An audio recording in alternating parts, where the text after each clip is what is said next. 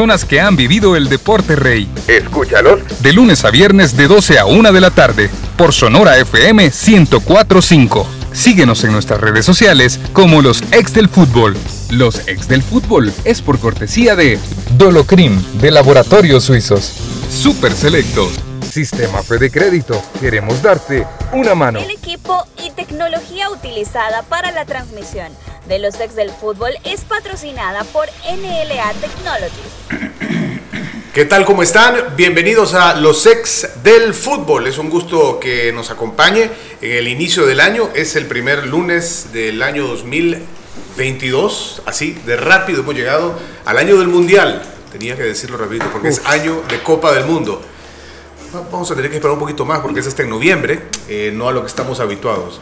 Elmer Arturo Bonilla, los panelistas, junto a Elmer Arturo Bonilla, junto al profe Pedroso, junto a don Lisandro Paul, un servidor Carlos Artiga les saluda.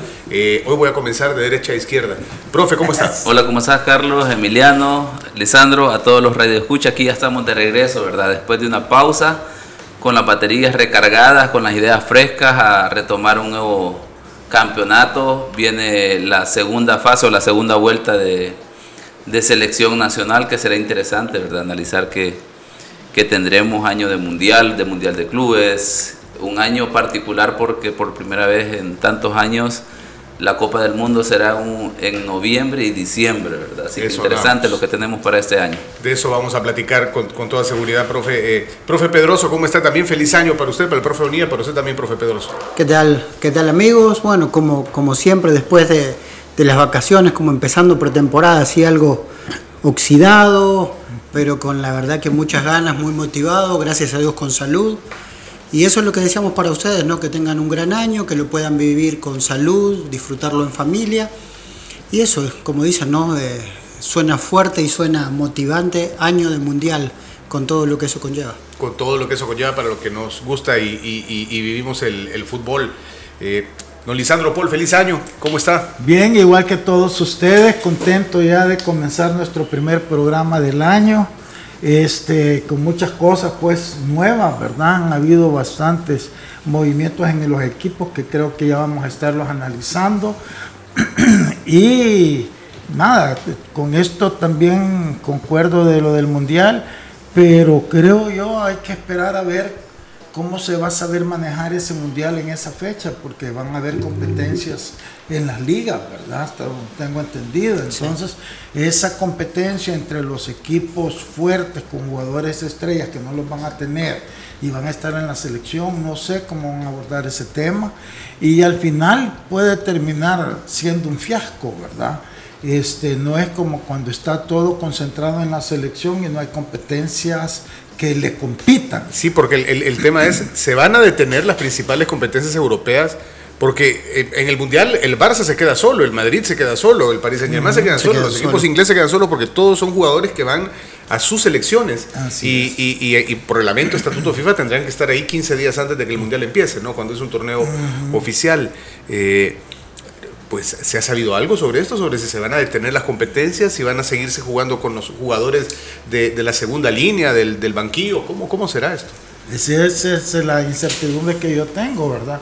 Entonces eh, pienso que, y también si para dos meses la competencia le quitas también todo el, fervor de lo que se empieza a generar al principio y, y, la pelea de posiciones y todo eso. Entonces, yo no sé, yo siento que, que esta FIFA ha venido con ideas mero raras, eso querer hacer el, mundial cada dos años, creo yo que tampoco es, o sea, solo pensar en una idea así ya te dice que, que la verdad no les interesa el fútbol, lo que les interesa son puramente los ingresos, pero eso van a terminar destruyendo el proyecto porque eh, eh, se va a ver, ya se va a ver tan rutinario que ya no va a despertar esa emoción, esa nostalgia de las eliminatorias que empiezan el proceso lento hasta llegar al punto que es el mundial, ¿verdad? Todo eso genera, genera un entusiasmo, una ilusión, eh, no sé, algo romántico con el mundial. Pero no es porque estamos acostumbrados a que se juega cada cuatro años, porque hay otros deportes, profe, que tienen mundial todos los años. Vamos a ver, pero es que eso es lo que hace único al fútbol y, y voy a partir de lo que decía Lisandro del hecho de que FIFA, eh, pues obviamente el interés económico está ahí sobre la mesa, uno de los principales, y en ese sentido, lo que dice Infantino, que el fútbol ya no está interesando a las nuevas generaciones por el, hecho de que las nuevas generaciones ahora son más de redes sociales, de que les gusta más ver eh, espacios o, o entretenimiento más cortos, y obviamente la idea del mundial es eso, para generar obviamente mayor atractivo a esas nuevas generaciones, pero el mundial en sí no deja de ser ese, esa máquina que genere todo ese movimiento económico con o sin las nuevas generaciones, ¿verdad? Eso es de tenerlo en claro. Eh, pero el problema está que se, se está pasando a un segundo plano la parte deportiva, porque aquí hay que ver un montón de situaciones. Número uno, de por sí con un calendario de cuatro años de mundial, porque hay un ciclo que cumplir, se acumula una cantidad de partidos para los jugadores de, que, de selecciones, los, los, jugadores de equipo, lo que implica que hemos tenido mundiales en que jugadores que son promesas para ese mundial llegan cansados, terminan lesionándose, no terminan dando su mejor rendimiento. Ahora imaginémonos que se haga el mundial cada dos años y dentro de eso una de las propuestas es que eh, las ventanas FIFA se hagan en un periodo de, de, mayor número de juegos, en un periodo de alrededor de 30 días para sacar eliminatorias. Entonces es una situación mero complicada en términos de lo deportivo que debería de ser o debe de ser lo que prevalezca, que prevalezca sobre esto. ¿Sabes cuál es el peligro de eso? Y que, que, algo tan fácil de ver, pues, y que no, que me extraña que la FIFA no lo vea. Por eso es que los clubes están peleando. Y las competencias locales, entonces, es que ahí si, si, si todo el mundo va a estar enfocado, porque siempre un mundial lleva más atención, correcto. ¿Cómo vas a estar tú compitiendo en tu liga local si te van a estar parando para las fechas FIFA continuas que van a tener que darse y la publicidad mediática para eso y las ligas? Dejemos equipos grandes contados con la mano que no necesitan eso. Pero pues, vengámonos acá, miremos este, eh, este campeonato que acaba de pasar. Todos los partidos de, de, de, de, la eliminatoria, mientras tuvimos opciones, el estadio lleno y, los, y ha sido quizás de las peores entradas que han tenido los equipos en cuántos años, porque te afecta el aficionado, entonces se concentra en la selección, no en tu torneo local. Y si lo hacen cada dos años, va a ser peor todavía. Entonces, ¿cómo no miden eso? Claro, Infantino piensa en lo de él, los federativos aquí seguramente van a pensar también en lo de ellos, que la selección, pero es que aquí es donde los equipos tienen que reaccionar y empezar ya a tener esa visión, qué va a pasar con las ligas si eso se llega a dar, que es, a Dios gracias, lo que está pasando en Europa, porque en Europa sí están los equipos ya definidos en que no van a apoyar eso. Exacto. Pero, este, pero no podemos estar esperando que, que, que, que, solo de Europa. Aquí con CACAF los equipos también tienen que empezar a, a presionar a sus federaciones para que, este, igual que en Europa, creo que en Sudamérica tampoco están muy por la idea no, esa. No Entonces hacerle ver a la FIFA que no, ¿verdad? Que eso no es conveniente. Y creo que por ahí pasa la revolución también. Bueno, eh, lo que tuvimos hace poco con, con la gente de Real Madrid, los grandes clubes que estuvieron a punto de hacer un boicot de una liga propia.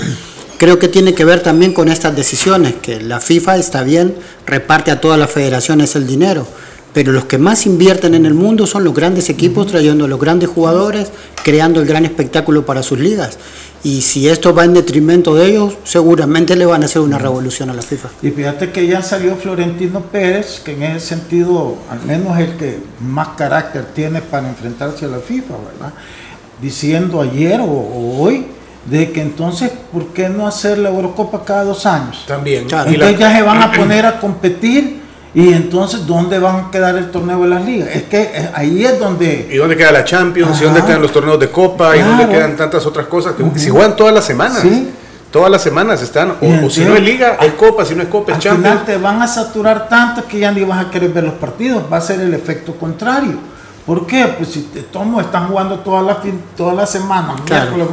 Ya también tenés otras cosas que hacer, no vas a estar esclavizado solo en eso. Pero, profe, Pedro, ¿usted está de acuerdo en, en, en el recortar el tiempo del mundial o, o está el, el, feliz con los cuatro años? No, creo que la costumbre hace todo. El problema es que si sería mucho mejor ver un mundial cada dos años porque cada cuatro crea una expectativa muy grande y, perdemos a veces generaciones de jugadores muy buenas que no terminan a, eh, que en su mejor momento no los agarra el mundial.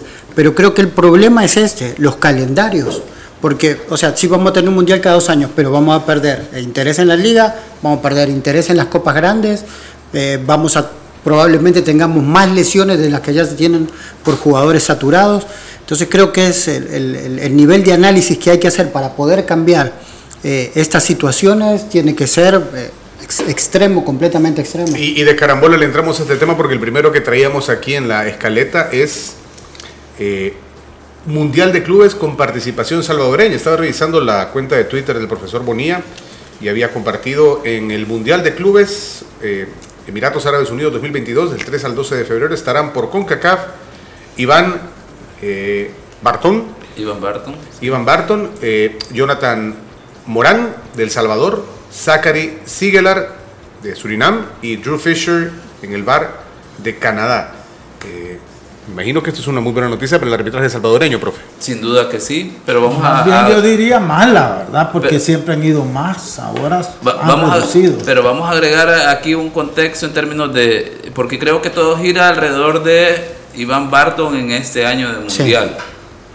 No lo vamos a poner en términos de arbitraje salvadoreño, porque creo yo que el trabajo de Iván es más consecuencia de un trabajo individual, como ha sido eh, a través de los años aquí, en, o por lo menos en los últimos 25 años que yo he tenido el conocimiento de causa de la situación eh, es el esfuerzo y la dedicación, la disciplina de parte de Iván, de, en este caso de David Jonathan que lo acompaña, para participar en estos eventos. Eh, es de resaltar que Iván abre eh, este año con la noticia de que está en, en el grupo de los ocho preseleccionados de parte de CONCACAF para estar en Qatar. O sea, ya pasó todos los filtros de la recta final para estar ahí. o sea, para estar en la lista final donde saldrán posiblemente 5 de 8. Dependerá de la cantidad de árbitros que necesite FIFA ya al momento de Qatar en términos de que eh, el tema del videoarbitraje puede hacer que finalmente sean 6 o hasta los mismos 8 árbitros que estén ahí, dependiendo de su, de su rendimiento en esta última etapa.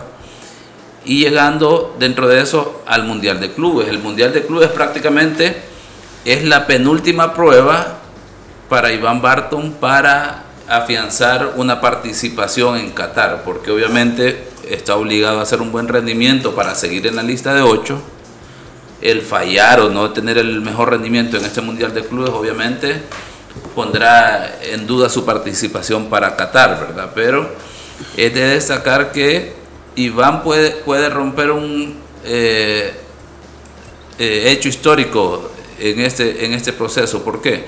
porque Iván ya logró completar el ciclo olímpico en términos de fútbol, desde los partidos eliminatorios con los que inicia un CAF, luego pasar por el preolímpico que realiza con CACAF, hasta llegar a eh, los Juegos Olímpicos, ¿se recuerdan? Sí. En Japón, que estuvo ahí eh, dentro de los partidos que dirigió Alemania-Brasil, para destacar. Y luego ha iniciado completito el proceso de Mundial de, de Fútbol, desde dirigiendo sub-17, sub-20, en el sub-20 allá por el 2018 dirigió la final entre Estados Unidos y, México de CONCACAF, que primer árbitro salvadoreño que lo hace a ese nivel. Luego tiene Mundial sub-17, sub-20, Copa Oro. Eh, ahora con el Mundial de Clubes prácticamente solo le quedaría eh, hacerlo bien y estar ahí en la recta final para Qatar y cerraría en todas las competencias. En todas las competiciones, en el, proceso de Mundial y Juegos Olímpicos en cuatro años, de manera espectacular que ningún árbitro lo ha logrado en El Salvador. Este, este Mundial de Clubes es el que se tendría que haber jugado, que usualmente se jugaba en diciembre, ¿verdad? A finales de año. Sí. Sí, y que ahora se ha eh, postergado. Es otra pregunta que pasa también por el Mundial en, en, diciembre de este año. ¿Cuándo se va a jugar el Mundial de Clubes correspondiente a los torneos que cierran este año 2022? O sea, ¿Lo van a seguir chineando o cómo? Pero mi pregunta es esta. ¿Ya se pusieron a pensar si Iván Barton, por ejemplo, va a poder ser tomado en cuenta para ser video assistant referee cuando no estamos familiarizados aquí en El Salvador con ese sistema. Sí, en este caso tiene la oportunidad porque eh, ya participó de hecho en Polonia en el 2019, fue como árbitro de reserva y ahí te utilizan como parte del equipo del video arbitraje, te familiarizas con eso. Luego enseguida estuve en Brasil en sub-17. Eh, ahí actuó como principal y tenés la interacción de video arbitraje. Ahora, obviamente, por lo que dice Carlos, no es prioridad el tener a alguien como Iván en O de la CONCACAF de Centroamérica, digamos. ¿no? exacto, no es prioridad. Ahí vamos, gente de, la, de Centroamérica, árbitros de centroamericanos, tenerlos como video arbitraje porque no están habituados, porque en sus ligas no tienen ese recurso.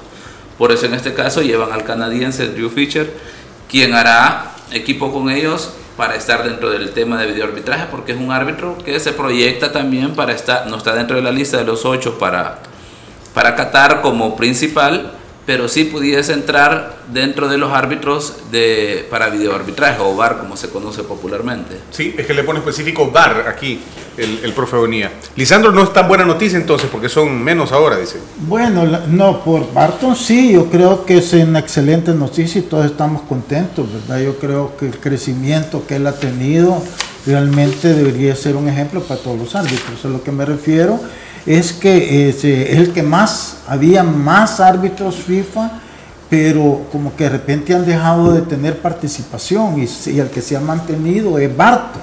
Entonces lo digo en el sentido no de él, sino que del arbitraje que ha disminuido la participación de árbitros en este tipo de eventos. Eso refuerza quizás lo que dice Elmer, ¿verdad? Que es más una labor individual de él de crecimiento propio y de, superación que del trabajo que hace la federación para ayudar al crecimiento arbitral. Y ese es, es que ahí no es donde equivocarse.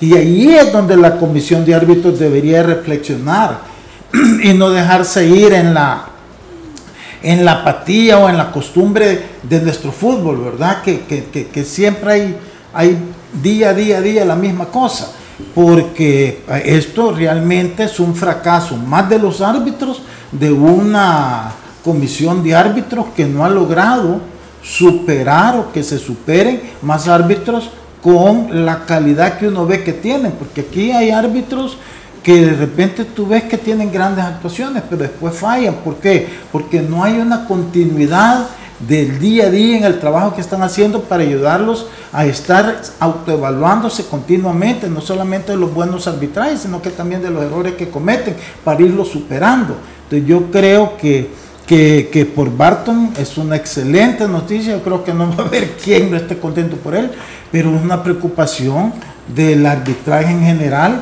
que no saque más Bartons, habiendo material humano para hacerlo. Habiendo material humano. Profe Pedroso, también tenemos nuevo presidente Luis Ángel Firpo, Pedro Hernández, eh, de la Liga Mayor, de, la Liga Mayor, de Alianza, de la Liga Mayor. ¿Qué, valoración le merece? Y la valoración que no se ponen de acuerdo. Eh, los candidatos eran otros, era por, por otra línea que, que se estaba peleando la presidencia de la Liga tiene varias lecturas, eh, uno con poca información porque realmente no, no trata de no meterse en eso en sí, ¿no? en la dirigencia de la Liga Mayor, aunque desea que tenga una, una buena dirección, pero parece que no se ponen de acuerdo, que hay dos bandos claramente relacionados, ¿no? que primero era Santa el presidente de Santa Tecla o el presidente de FAS, y después termina siendo eh, gente de la Junta Directiva de Alianza. Eh, ojalá que alguien que no sea un candidato inicial eh, una a la liga porque necesitamos que la liga esté unida, que, sea, no digo que más pareja, pero que sea más unida en cuestiones sobre todo de ideas, para mejorar el espectáculo, para mejorar las formas, eh, para mejorar las leyes dentro del... De, Mira, aquí hay que verlo en dos aspectos distintos, no hay que mezclarlos. Uno es en el contexto que se da la elección, ¿verdad? Una selección, una elección donde se vio que habían dos grupos bien definidos. Este, tanto es así que se llevaron dos votaciones con cuatro diferentes candidatos, dos de un grupo y dos de otro grupo, y ninguno quedó porque estaban bien definidos, seis contra seis. Después entonces pues, posponen la reunión para dos días después, eso fue el martes, para el día jueves en la mañana.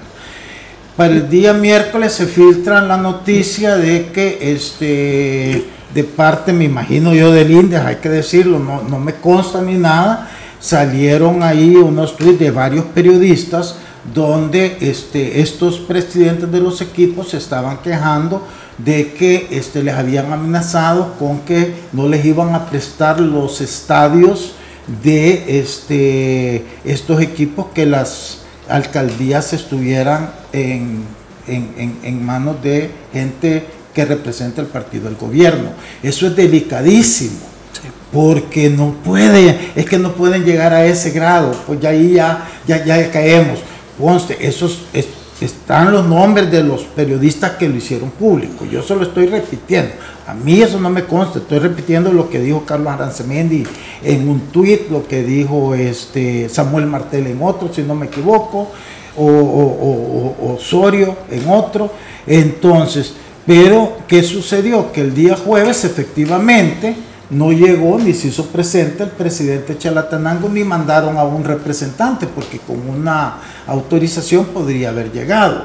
Entonces, ¿qué te quiere decir eso? Que por lo que se rumora es que él tuvo miedo de que este, no le prestaran el estadio. Entonces, lo que pasó es que no llegó. Entonces, la votación al final eh, ya se tenía perdido de parte de, de un grupo porque solo habían cinco.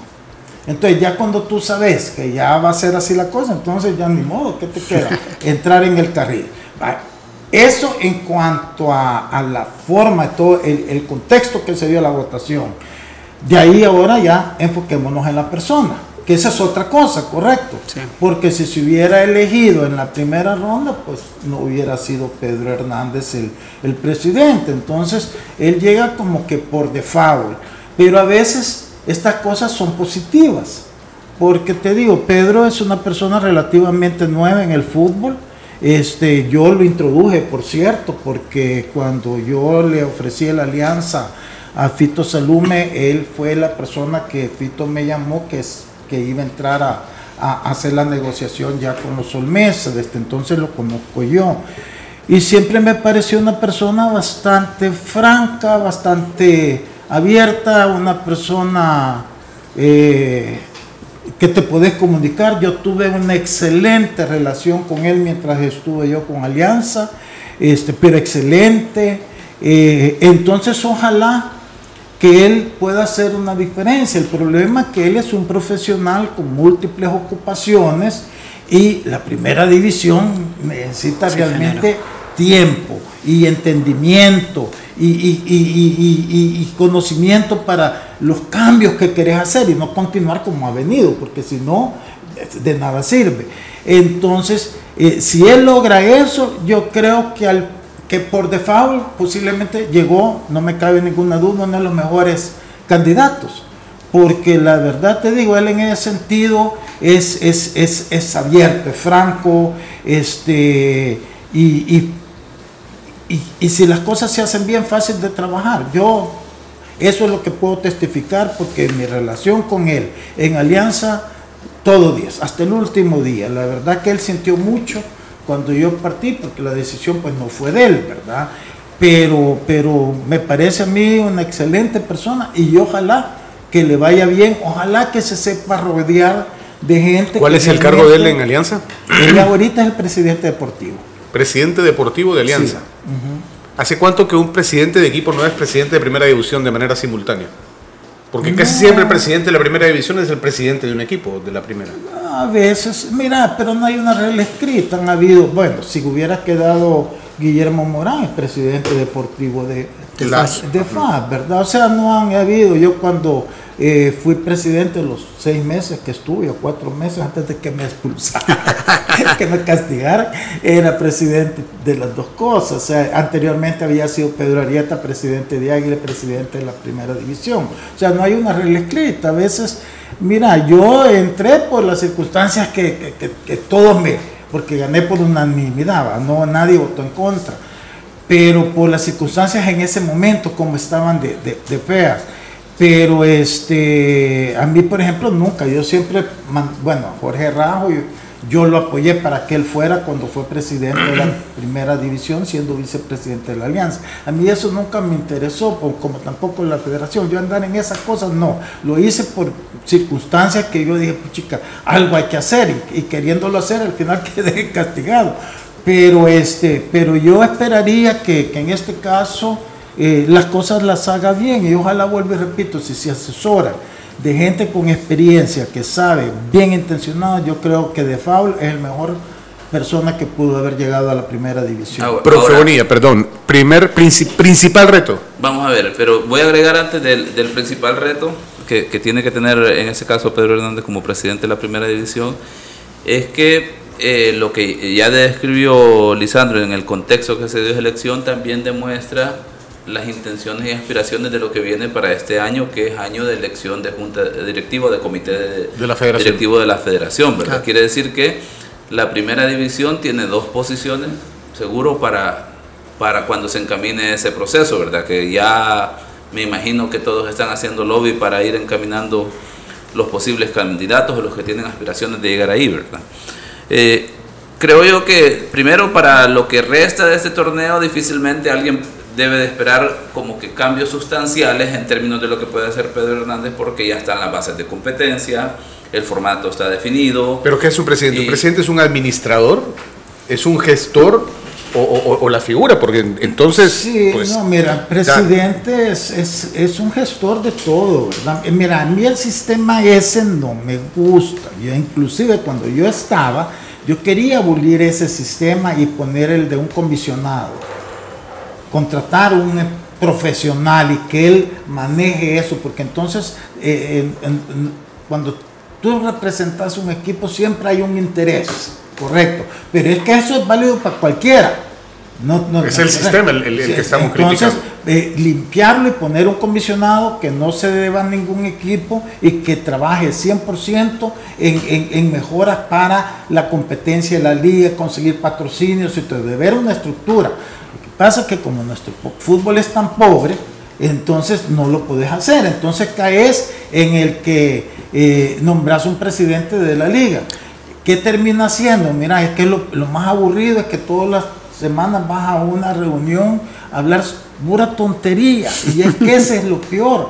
Ojalá que, que Pedro poco a poco vaya a tratar de cambiar. Yo quise y en alguna medida cambiamos muchas cosas. Por ejemplo, las programaciones, yo sí era bien estricto, cada cuatro semanas se ponían, entonces no ibas a, a, hacer programaciones todos los, lunes. Esa, la hacía de veras ordenado en los puntos. O sea, unas reuniones que antes tardaban tres horas, yo las acabo en 45 minutos, porque para estar hablando para mejor concentrarte. Ya después los que querían quedarse quedaban. Yo me iba, pero ya la reunión ya oficialmente estaba terminada. Entonces los que estaban mal acostumbrados a estar hablando paja por horas y horas seguían ahí. Pero, ya, no estaba en reunión, ya, no, ya no quedaba en acá. Entonces, profe, es difícil. Como, lo, como lo describió Lisandro, pues obviamente el sistema es bien presidencialista en términos de que los 12 equipos tienen casi que igualdad de, de decisión y por lo tanto el, presidente viene siendo como una especie de administrador de la liga, ¿verdad? El principal reto es, obviamente, unificar esas dos posiciones que hay en este momento en beneficio de la liga, tomando en cuenta que es un año de selección. Por ejemplo, el primer reto y el más grande es cómo van a gestionar este tema de que el entrenador de selección nacional quiere hacer campamento, por ejemplo, para los partidos de finales de enero de selección entonces quiere decir que están relegando a una segunda posición la Liga Nacional. Y obviamente la función del presidente será, de la liga será darle el lugar que se merece a la primera división.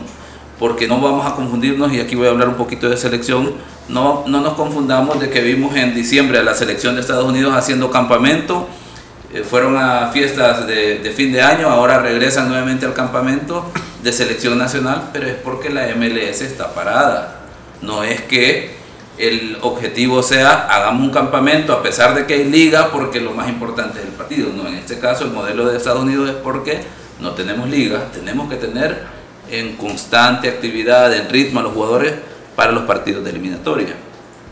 Entonces aquí lo más importante va a ser para el presidente de la primera división darle el lugar que se merece a la primera división a pesar de la selección nacional. Muy bien, eh, va, a dar este tema todavía que hablar cuando volvamos. Si no, Pulisic no hubiera hecho gol ayer con el Chelsea, ¿verdad? Estuviera en campamento con, con, la, con la selección.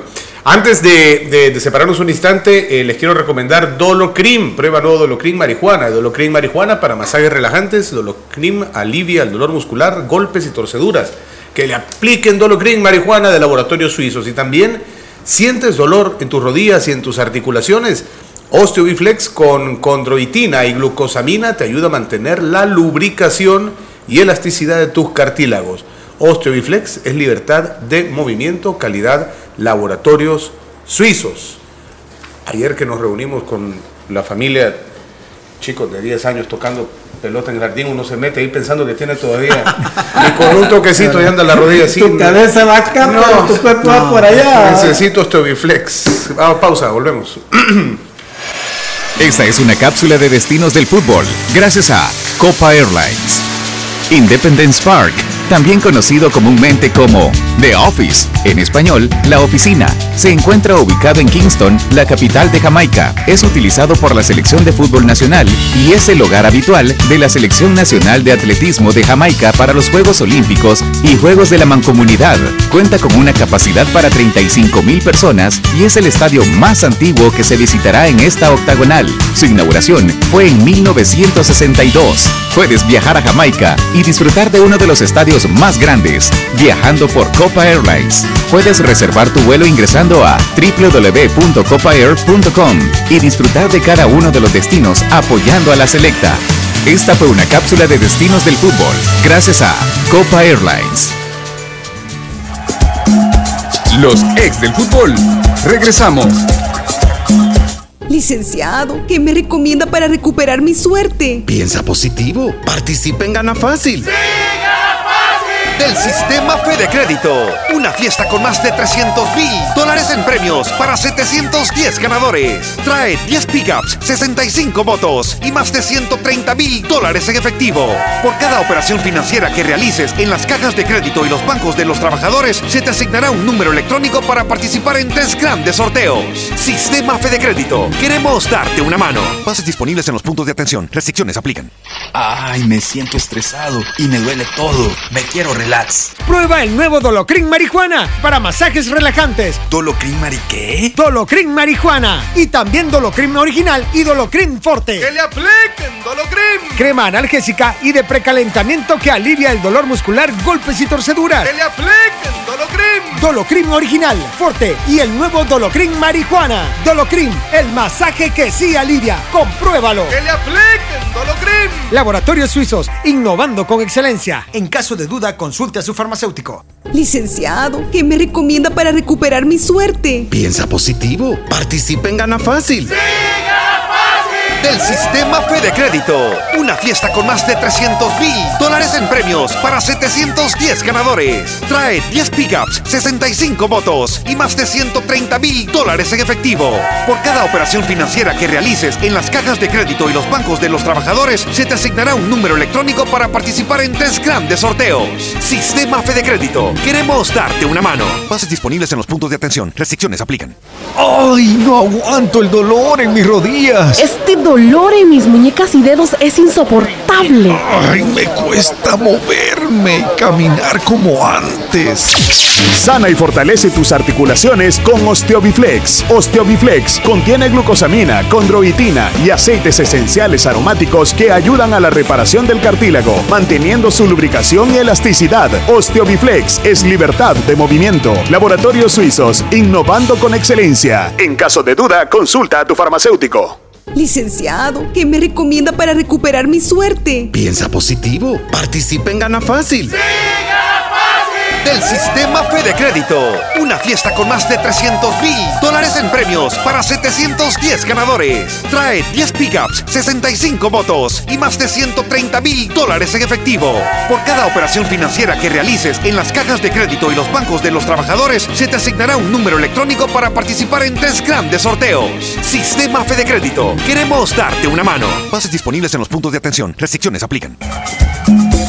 Continuamos con los ex del fútbol.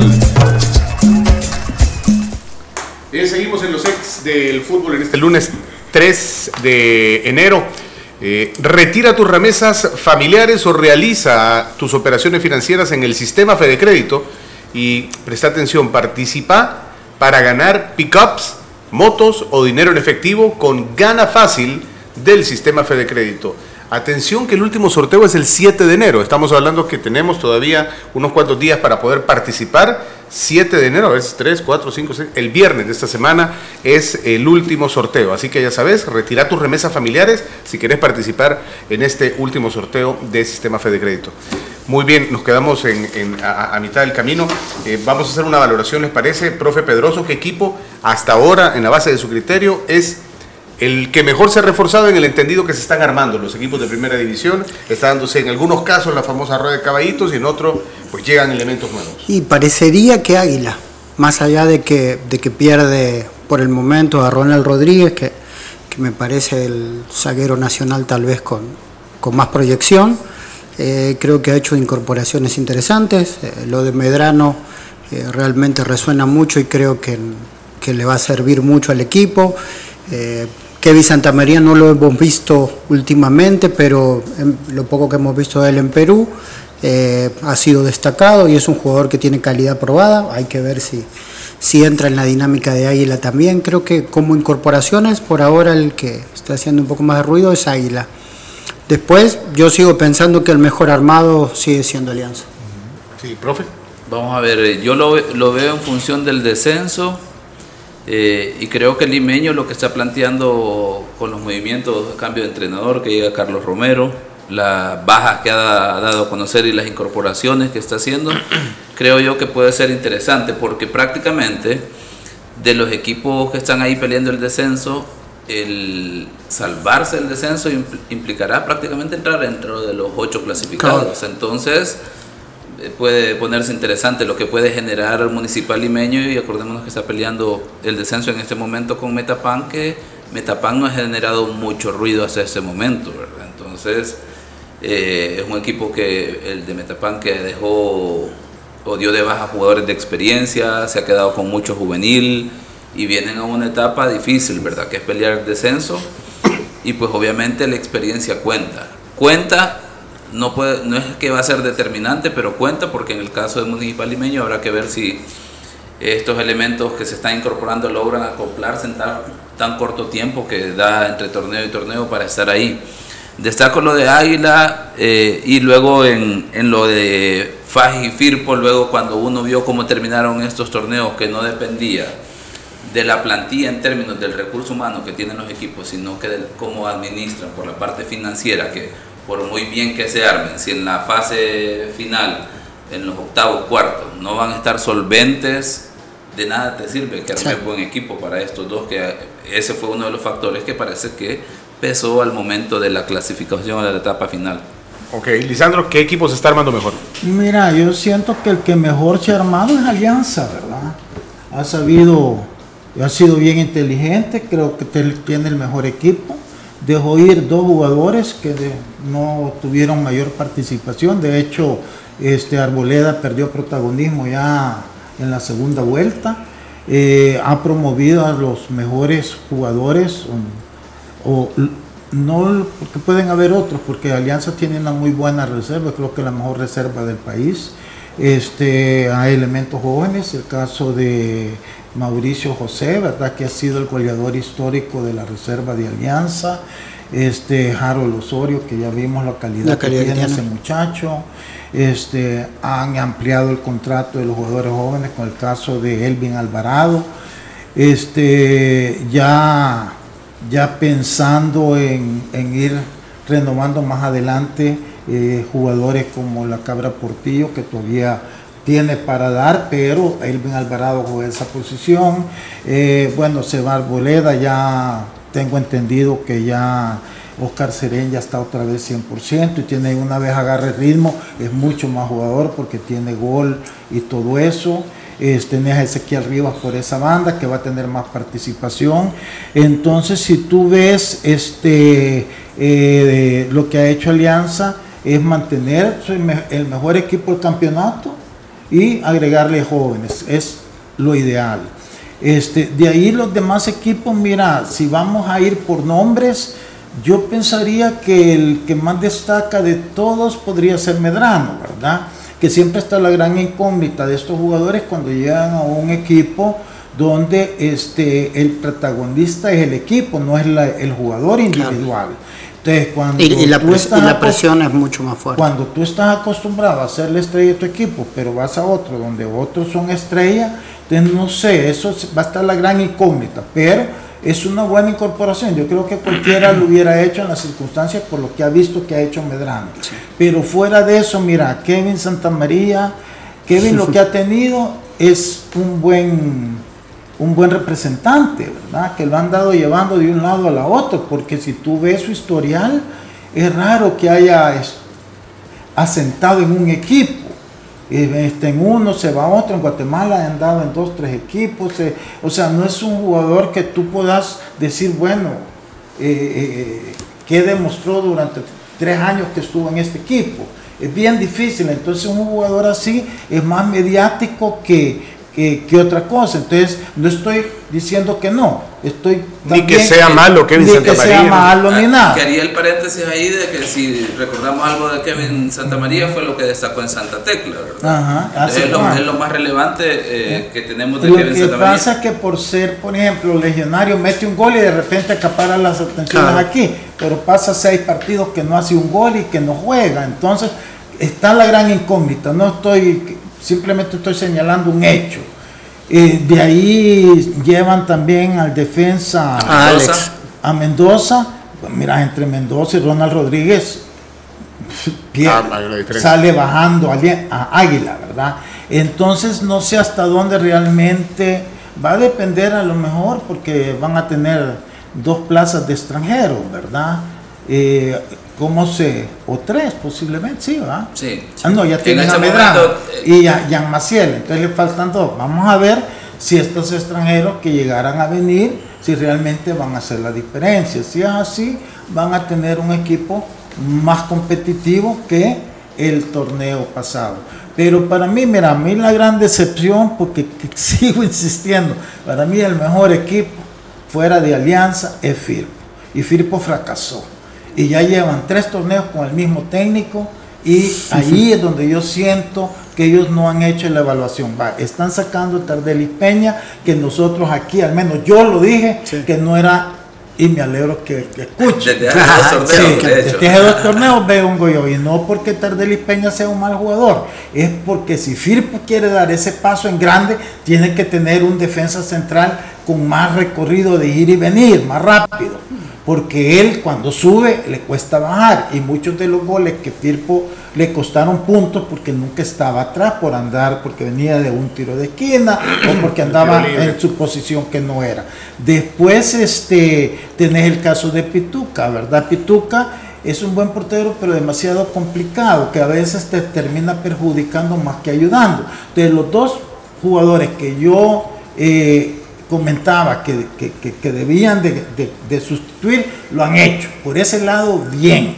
Y ojalá que traigan jugadores que realmente vengan a superar. Va a seguir teniendo un gran equipo. El problema es que si vos tenés un técnico que lo único que hace es entrenar como hace 30 años, a base del insulto, a base de la intimidación, a base de las groserías. ¿Eso hace Gamarra? Bueno, no, pues si lo hemos visto. Entonces, el jugador no te juega con libertad. Y no hay peor cosa que un jugador no te pueda jugar con libertad, con aquella sensación que si te equivocaste, ni modo, tenés que reivindicarte e ir de frente. Pero si tú a la primera ya estás oyendo los gritos, ya no jugás cómodo. Y para mí ese es el problema de Firpo, porque Equipón ha tenido pero, pero, pero ya van tres torneos donde, y, y ya han venido para atrás, porque este es un retroceso a los anteriores, correcto. Porque de semifinalista hoy no pasó de cuartos de final. Entonces, que la, que la, la directiva ahí eh, eh, como que esté demasiado vendida con él, no sé, porque el mismo jugador después se siente como puchica y, y- y- y ellos que no se dan cuenta de cómo nos De, tratan. de lo que profe, ¿de Porque- acuerdo? ¿De acuerdo, profe, con, con la valoración de... Sí, sí, eh, lo- los hechos creo que lo avalan a, a- a la opinión que él tiene. A mí me parece que, que creo que también, ¿no? Eh, Nosotros esperábamos de Firpo mucho más. eh, la vara estaba bien alta, terminó eh, a un penal de poder pasar ¿Pero a el problema es solo del técnico? Yo no creo que sea solo del técnico, porque el técnico no es el que toma todas las decisiones, es el que toma las decisiones deportivas. Eh, muchos estamos en desacuerdo cómo la imagen que él vende, que probablemente no sea todo, pero la imagen que él da eh, en la cancha, ¿no? A veces, bueno, eh, los entredichos que tuvo dentro de la cancha, no solo con Pituca, sino que con otro jugador también cuando saltó de, una suspensión que tenía a meterse a la cancha. Eh, yo conociendo al profe Gamarra, para mí siempre conmigo tuvimos un trato excelente, tiene su, su, forma y su idea de trabajo, que eso obviamente no lo va a cambiar porque ya hemos visto que, que es lo que da. a mí me parece que es si sigue Gamarra en el proyecto Firpo es porque la, gente de Firpo cree en, la dirección que él tiene. Creo que, que, más que hablar o criticar al entrenador, creo que los que toman las decisiones reales es la junta directiva. Le dan todo el apoyo al entrenador, el entrenador hace lo que él cree que es correcto para llevar a su equipo al objetivo que espera la gente que lo contrata.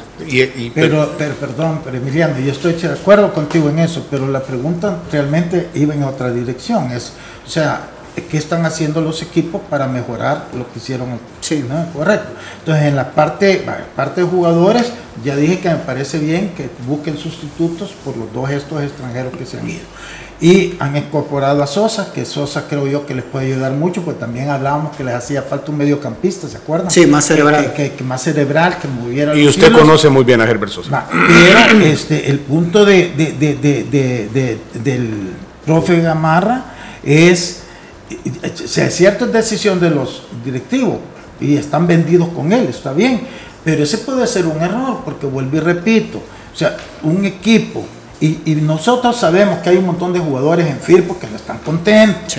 Lo mismo Pituca lo dijo en sus declaraciones, que hay otros jugadores. Entonces, eh, si él no cambia, van a estar siempre los jugadores amarrados con aquella cosa que, no se sienten bien. Eso le resta a Firpo. Entonces, sí, la, oye, ¿por qué la directiva? Quizás porque han encontrado él a alguien con que ellos hacen clic, que les debe dos meses a los jugadores y, que, los, que los apoyan a, la directiva y no está apoyando a los jugadores, que al revés, ha de decirle a los jugadores, esperen, esperen, esperen. Entonces, eh, eh, puede haber una conveniencia, pero en el trabajo así, lo de Firpo este torneo, con relación al torneo pasado, es un fracaso. Porque de ser finalista y a punto, de ser semifinalista a punto de llegar a la final, se quedó en cuartos de final. Ese es un retroceso que nadie lo puede negar. Entonces, ¿qué va a pasar a partir de ahora? Bueno, esa es la gran incógnita. Y puede que de repente él reaccione y diga, bueno, sí, voy a aflojar un poco, la verdad, ¿de qué me sirve ser así si no he logrado los objetivos? Otra, otra noticia de la que se hablaba también estos últimos días es la llegada, más que inminente parece, profe, de Brian Hill y Mercado también a la selección nacional. Le parece que Vamos a volver a discutir el tema de los refuerzos de los nacionalizados y, demás, si es o no positivo o beneficioso para nuestro fútbol, pero de estos dos nombres propios, ¿qué le parece? Vamos a ver, me parece interesante, muy buena oportunidad para los dos jugadores, ahora lo, aprovechen. Eh, Michel Mercado, quien ya manifestó el año anterior, ¿verdad? Que, hubiese, que le gustaría formar parte de la selección, creo que ya tiene mucho arraigo aquí en El Salvador, es un jugador que creo que ha mostrado mucha disciplina, muy entregado en este caso con el equipo que le hemos visto destacar en los últimos ¿qué? 3, 4 torneos, que es Alianza. Eh, es de destacar eso, muy buena oportunidad para él, eh, de igual forma, ¿verdad? Para, para Brian, eh, otra oportunidad que la tiene que aprovechar, eso le va a ayudar a potenciar su carrera a nivel internacional, posiblemente estar en selección si la sabe aprovechar, porque es eso la selección Ahora, si, lo, si a mí me preguntan en términos de selección, yo creo que sí he perdido la ilusión en relación a lo que vimos anteriormente con lo que podemos ver ahora. Porque ahora tenemos que ser ya más realistas en relación a lo que se viene. O sea, no podemos tratar de venderle una idea a la gente de que estos dos jugadores es lo que nos hacía falta. No, hay que hablar de la realidad de nuestro fútbol y aquí es donde viene el punto por eso decíamos, y tiene relación con lo que hablábamos del nuevo presidente de la primera división, hay que darle la importancia que se merece a la primera división. Se habla de, eh, de repente, escuchamos al entrenador de la selección que ha hablado del bajo nivel de la selección. Bueno, ¿cómo podemos potenciar la primera división? Yo preguntaría en este periodo de entre cuando termine el campeonato regular de las dos vueltas a este momento que va a iniciar, qué proyecto, qué acción desarrolló el cuerpo técnico de la selección nacional con la federación, comité ejecutivo, para traer un grupo de expertos que compartan experiencia con los que van a estar dirigiendo los equipos de, primera división, de tal forma que comparte una metodología bastante similar a lo que está haciendo la selección para que haya coherencia entre lo que trabaja la primera división y la selección nacional, en lugar de pensar que la solución es tener en campamento a los jugadores de selección nacional, porque automáticamente no estamos potenciando solo el grupo de jugadores que yo voy a tener en selección nacional, estamos potenciando los equipos, la liga. ¿Hemos visto alguna situación de esas hasta este momento? No. Hemos visto que el cuerpo técnico le ha interesado hacer presión sobre esto en selección nacional en un año en el que han habido muchos ingresos para selección nacional en términos de taquillas y me imagino que otras derechos de televisión, eh, patrocinadores y todo eso. Entonces, hay que potenciar la liga si queremos tener buenos jugadores. Si se habla de que la liga no tiene el nivel, no nos confundamos de que a través de la selección vamos a generar desarrollo. En el fútbol no, la selección sirve para demostrar qué es lo que has estado trabajando en tus diferentes ligas, en tus diferentes niveles pero no de la forma que estamos planteando aquí, de que es la selección. Mira, mira mejor no lo pudiste hacer, te voy a porque es cierto, así es. Ahora, ni voy a tocar ya ese tema porque ya me voy a quedar pachito yo con todo lo que dijiste. Pero sí, mira, hay una realidad con estos dos jugadores. Yo creo que hay que verlos de una forma separada nuevamente. El caso de Michel Mercado sí es un buen jugador, es un jugador que al equipo, bueno, yo peleé por llevarlo a la alianza este, pero estás hablando de un jugador ya literalmente peleó para que lleva 29 años ya para cumplir los 30. Entonces, es, y, y, él lo está vendiendo eh, Hugo Pérez como que con esto le vamos a ir a ganar a Estados Unidos, a Estados Unidos, a México, a México y a Canadá. O sea, e, ese es su argumento, cosa que yo no siento. Eh, en el caso de Brian Hill sí, porque Brian Hill tiene que 20 años, 21, entonces va a estar para el otro mundial, cosa que, que, que Michel Mercado no. Entonces yo siento que en esto no solo se trata de querer no quiero decir vender, la idea, vender la idea, digamos, vender la idea. vender la idea, porque con uno sí, porque está pensando en más allá. Y, y, y, y no que en contra de Michel Mercado, sino que, que ya, ya que, que hay que ser realistas, ya que ya nosotros ya no pasamos jamás, ya estamos fuera. Entonces hay que empezar a pensar en el otro mundial. Ahí te sirve Brian Hill. Pero ¿cuál es el problema con Brian Hill?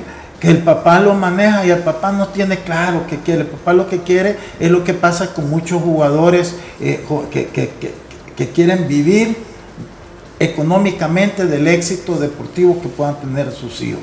Entonces eso eh, eh, eh, tiene entrampado esta cosa porque ya este muchacho debería hace dos años de estar en la selección y no ha querido. Claro, y yo eso sí lo puedo entender porque no es lo mismo un jugador de una selección de Colombia que un jugador de una selección de El Salvador. Su futuro es distinto, si lo vemos así, pero él tiene que tomar una decisión si si su cabeza está en triunfar en Colombia, meterse. Pero si va a ser aquí, entonces hacerlo cuanto antes. Pero hay mucha indecisión, o sea, y eso tampoco es bueno, porque rompe nuevamente el discurso de Hugo Pérez, ¿verdad? Porque entonces él está eh, eh, subyugándose a la decisión de un jugador. Cuando pasa hablando en cada entrevista que, la disciplina, que el orden, que esto y que el otro. Ahí es donde yo siento que tiene que, realmente haber una, una, una idea clara de qué es lo que nos conviene ahorita y para el futuro y con quién. Y que se decidan ya, no estar en esa, eh, que espérenme, que voy a ver, que no sé qué, porque entonces te contradecís, entonces caemos en lo que yo estaba hablando de Firpo, ¿cierto? sigue todo normal, pero en el fondo el jugador adentro no está contento por la forma como lo tratan. Y eso tarde o temprano te pasa factura. En la selección igual. En la selección hay un sentimiento, lo quieran aceptar o no, de los jugadores que van de la liga a los que vienen de afuera. Porque cuando uno se entera de eso es porque realmente ya existe el problema. No es que comienza. Porque cuando comienza nadie se da cuenta se da cuenta ya, ya cuando, realmente se hace y empiezan los jugadores a hablar. Entonces, eso yo creo que Hugo Pérez debería de, de, de- de realmente evaluar y tener un discurso coherente con lo que él transmite, porque... eh, Es transmite- incoherente Hugo Pérez entonces. En algunas cosas sí, en algunas cosas claramente incoherente. Sí, porque yo agregaría el hecho, si recuerdan, cuando inicialmente el discurso era el que quiera, el que tiene, eh, el que quiere estar en la selección, listo, ¿verdad? No se le va a andar rogando y todo lo demás. En un inicio esa fue la, la premisa. Y ahora hay jugadores que se les está dando el espacio, que hay que probarlos. ¿Qué es lo que tienen que probar? Tienen que tomar una decisión definitivamente. El jugador obviamente tiene que arriesgar. O se decide por El Salvador o se queda esperando la otra oportunidad para ver si se le hace realidad. Ya esa es una situación ya muy personal, pero creo yo que, como se decía un inicio de este proceso, de, hablando de la octagonal, y allá por eh, los momentos donde estábamos en Copa Oro, que deben de estar los jugadores que quieren estar en selección, los que tienen el compromiso. Pero ¿qué implica esto que un jugador esté eh, sopesando si va con Colombia o El Salvador? Está viendo sus intereses personales, pero tampoco le puede dar mucha larga a alguien para que esté viendo a ver a dónde se abre la puerta, a dónde se da la oportunidad y todo eso, porque le quita seriedad en este caso a la selección del Salvador, porque pareciese que es como cuando tenemos un equipo, este, tenés a los 11 jugadores que llegan disciplinados a entrenar el fin de semana, pero estás esperando la estrellita y a la estrellita metes a jugar enseguida, al último momento, el que no llegó a entrenar, el que llegó de último momento al partido, botas todo lo que has hecho en términos de trabajo y disciplina. Por esperar a la estrellita. Exacto. A la estrellita. La estrellita, bien. eh, aquí a nosotros nos da gusto decirle que eh, nos quedan temas. Y yo creo que podemos tomarlos para, para mañana, porque tenemos temas muy interesantes todavía que quedaron aquí en el tintero. Eh, profe Pedroso, muchas gracias. Un gusto compartir con usted y verle de nuevo después del fin de año. No, igualmente Carlos, Lisandro, profe Elmer, eh, amigos, la verdad que muy contento de volver al programa y otra vez eh, externando y deseando lo que todos tengan y hagan un muy buen año. Muy bien, Lisandro, muchas gracias. No, igualmente todos, eh, feliz año, ¿verdad? Que comencemos con las pilas puestas todos. Y bueno, y Manuelito que nos ha perdido, ¿verdad? Hay que ver que, que vamos a empezar a buscar. dónde- Lo a dónde ha quedado en- en- A, a menos que ande haciendo gestiones de, por Firpo. Cabal, Anda, anda buscando los dos extranjeros que le hacen falta. Profe, muchas gracias. Carlos, eh, Emiliano, Lisandro, un gusto a todos los radioescuchas, a todos los usuarios a través de las diferentes plataformas que nos siguen, ¿verdad? Ya estamos de regreso porque nos escribieron de repente algunos ahí que hacía falta escuchar a los ex. Ya estamos aquí para dar guerra nuevamente. Pues qué bueno. Y los ex regresa mañana entonces también a las 12 del mediodía. Ya lo saben, en la señal de Sonora FM y en las plataformas digitales de los ex del fútbol. Pasen feliz tarde. La autoridad, el romo y la cabeza. Tres exes en la mesa. Que no te mientan ni te engañen. Escucha a los que saben. El único programa con personas que han vivido el deporte rey. Escúchalos. De lunes a viernes de 12 a 1 de la tarde. Por Sonora FM 1045. Síguenos en nuestras redes sociales como los ex del fútbol. Los ex del fútbol es por cortesía de Dolocrim de Laboratorios Suizos. Super Selectos. Sistema Fede Crédito. Queremos darte una mano. Ay, me siento estresado y me duele todo. Me quiero relax. Prueba el nuevo Dolocrin Marihuana para masajes relajantes. ¿Dolocrin Mari qué? Dolocrin Marihuana y también Dolocrin Original y Dolocrin Forte. le apliquen Dolocrim! Crema analgésica y de precalentamiento que alivia el dolor muscular, golpes y torceduras. le apliquen Dolocrim! Dolocrin Original.